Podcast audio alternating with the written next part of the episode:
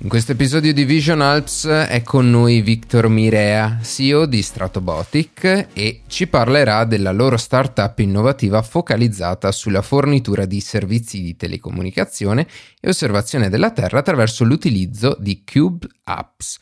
Benvenuto. Ben trovati. E che cos'è eh, Cube Apps? Sono degli oggetti simili a dei droni eh, combinati a dei palloni stratosferici che vanno ad, a quote altissime, a 20 km di quota, quindi il doppio rispetto a un volo di un aereo di linea, e da lì appunto si posizionano e svolgono servizi simili satellitari, quelli che parlavi all'inizio. Ok, e ehm, come funziona eh, praticamente questo, eh, questo dispositivo, se lo vogliamo chiamare così?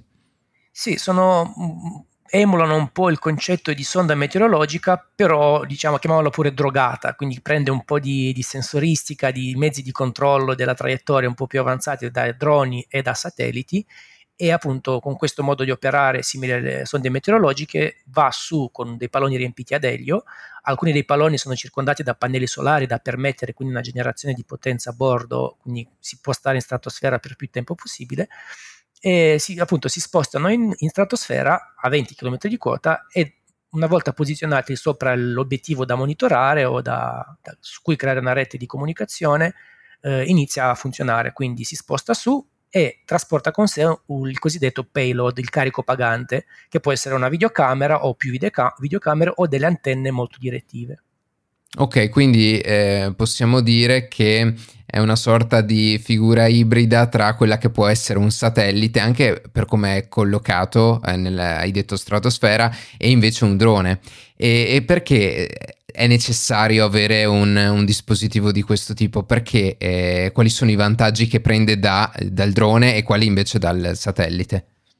Eh, molto banalmente, rispetto a un drone copriamo aree molto più grande, grandi per tempo più lungo. Un drone ad oggi può stare al massimo circa mezz'ora e prendere poche centinaia di metri quadri, invece nel nostro caso possiamo prendere diversi chilometri quadri.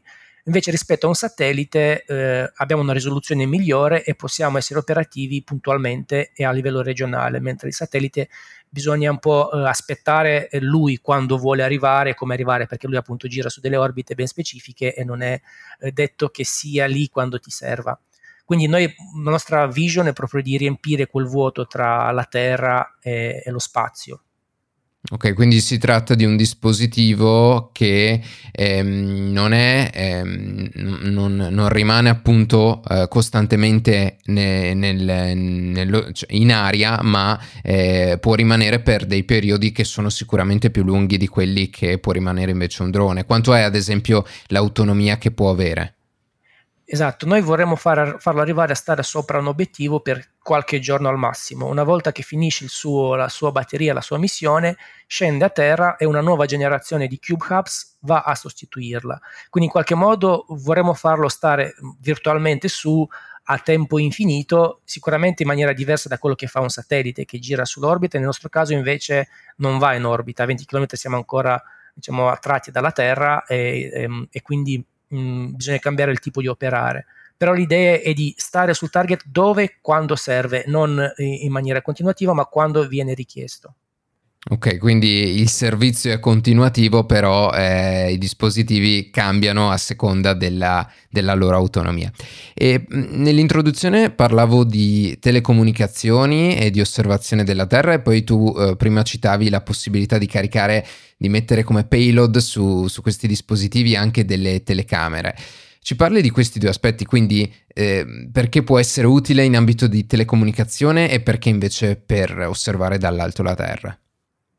Beh, ehm, per diversi motivi. Prima di tutto, appunto, in caso di necessità di banda un po' più, più grande, in caso di, appunto, di eventi, concerti, eh, spesso e volentieri la rete terrestre non riesce più, parlo di zone remote come la montagna, non riesce più a gestire tutta quella quantità di dati. Più studi parlano della necessità di avere per le reti 5G e future 6G re, un layer intermedio da permettere quindi di eh, bombare, di, insomma, di aumentare la quantità di dati disponibili. Ecco che il nostro, il nostro sistema potrebbe fornire questo servizio. Quindi in caso di necessità aggiungo capacità alla rete.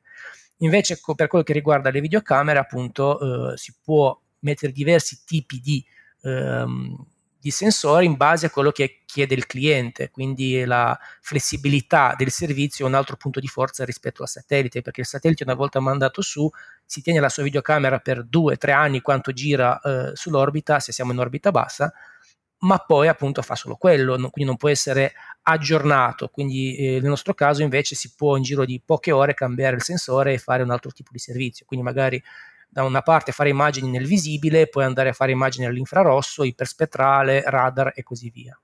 Una, una, cosa che mh, mm, sembrava interessante parla- di cui parlavamo prima che volevo chiederti è un, un, esempio proprio pratico di come questa tecnologia potrebbe essere applicata nel territorio alpino e cioè eh, perché ad esempio noi siamo un evento dedicato appunto alle Alpi perché ha senso una tecnologia di questo tipo eh, in un territorio che sappiamo essere anche molto eh, ha delle differenze anche eh, proprio di come è strutturato a livello di altitudine molto, molto forti.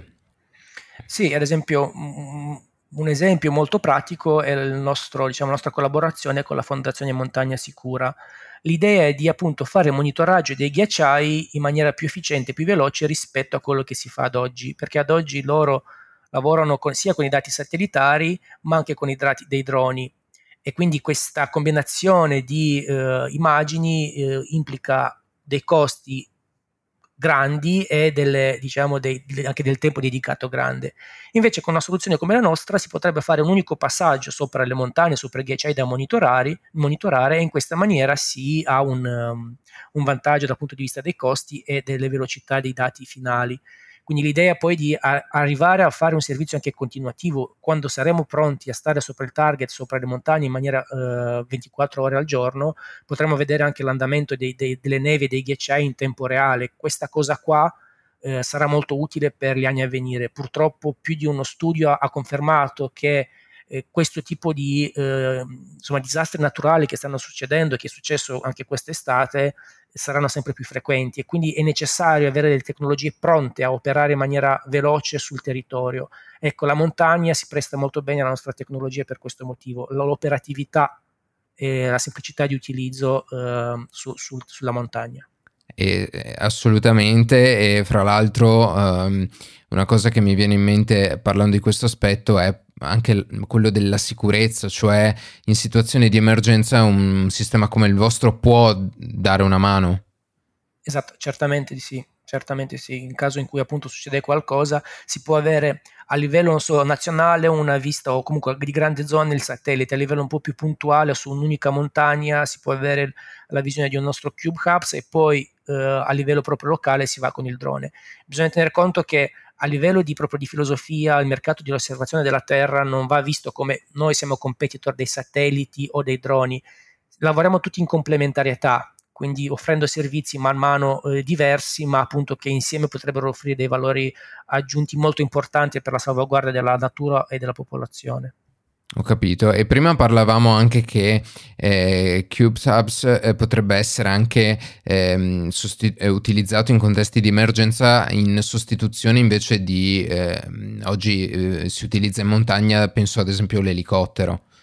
Esatto, esatto, potrebbe essere usato in maniera un po' più snella, quindi avremo dei punti dislocati intorno al territorio di questi punti di lancio in base a ehm, l'emergenza viene lanciato un specifico Cube Hubs che si sposta sopra il target da monitorare e da lì svolge il servizio in maniera totalmente eh, safe. Quindi anche in caso di un incendio forestale eh, noi possiamo volare sopra il fronte del fuoco in quanto non abbiamo personale a bordo e la normativa ce lo permette di fare. Quindi questo è un altro dei vantaggi per l'utilizzo di, questo, di questa tecnologia innovativa che sviluppiamo. Va bene, grazie Victor, a presto. Grazie a voi, a presto. Così si conclude questo episodio di Vision Alps che abbiamo realizzato ad Aosta. Potete recuperare tutti gli altri episodi di questa tappa andando nella pagina principale della piattaforma di streaming che utilizzate. Alla prossima!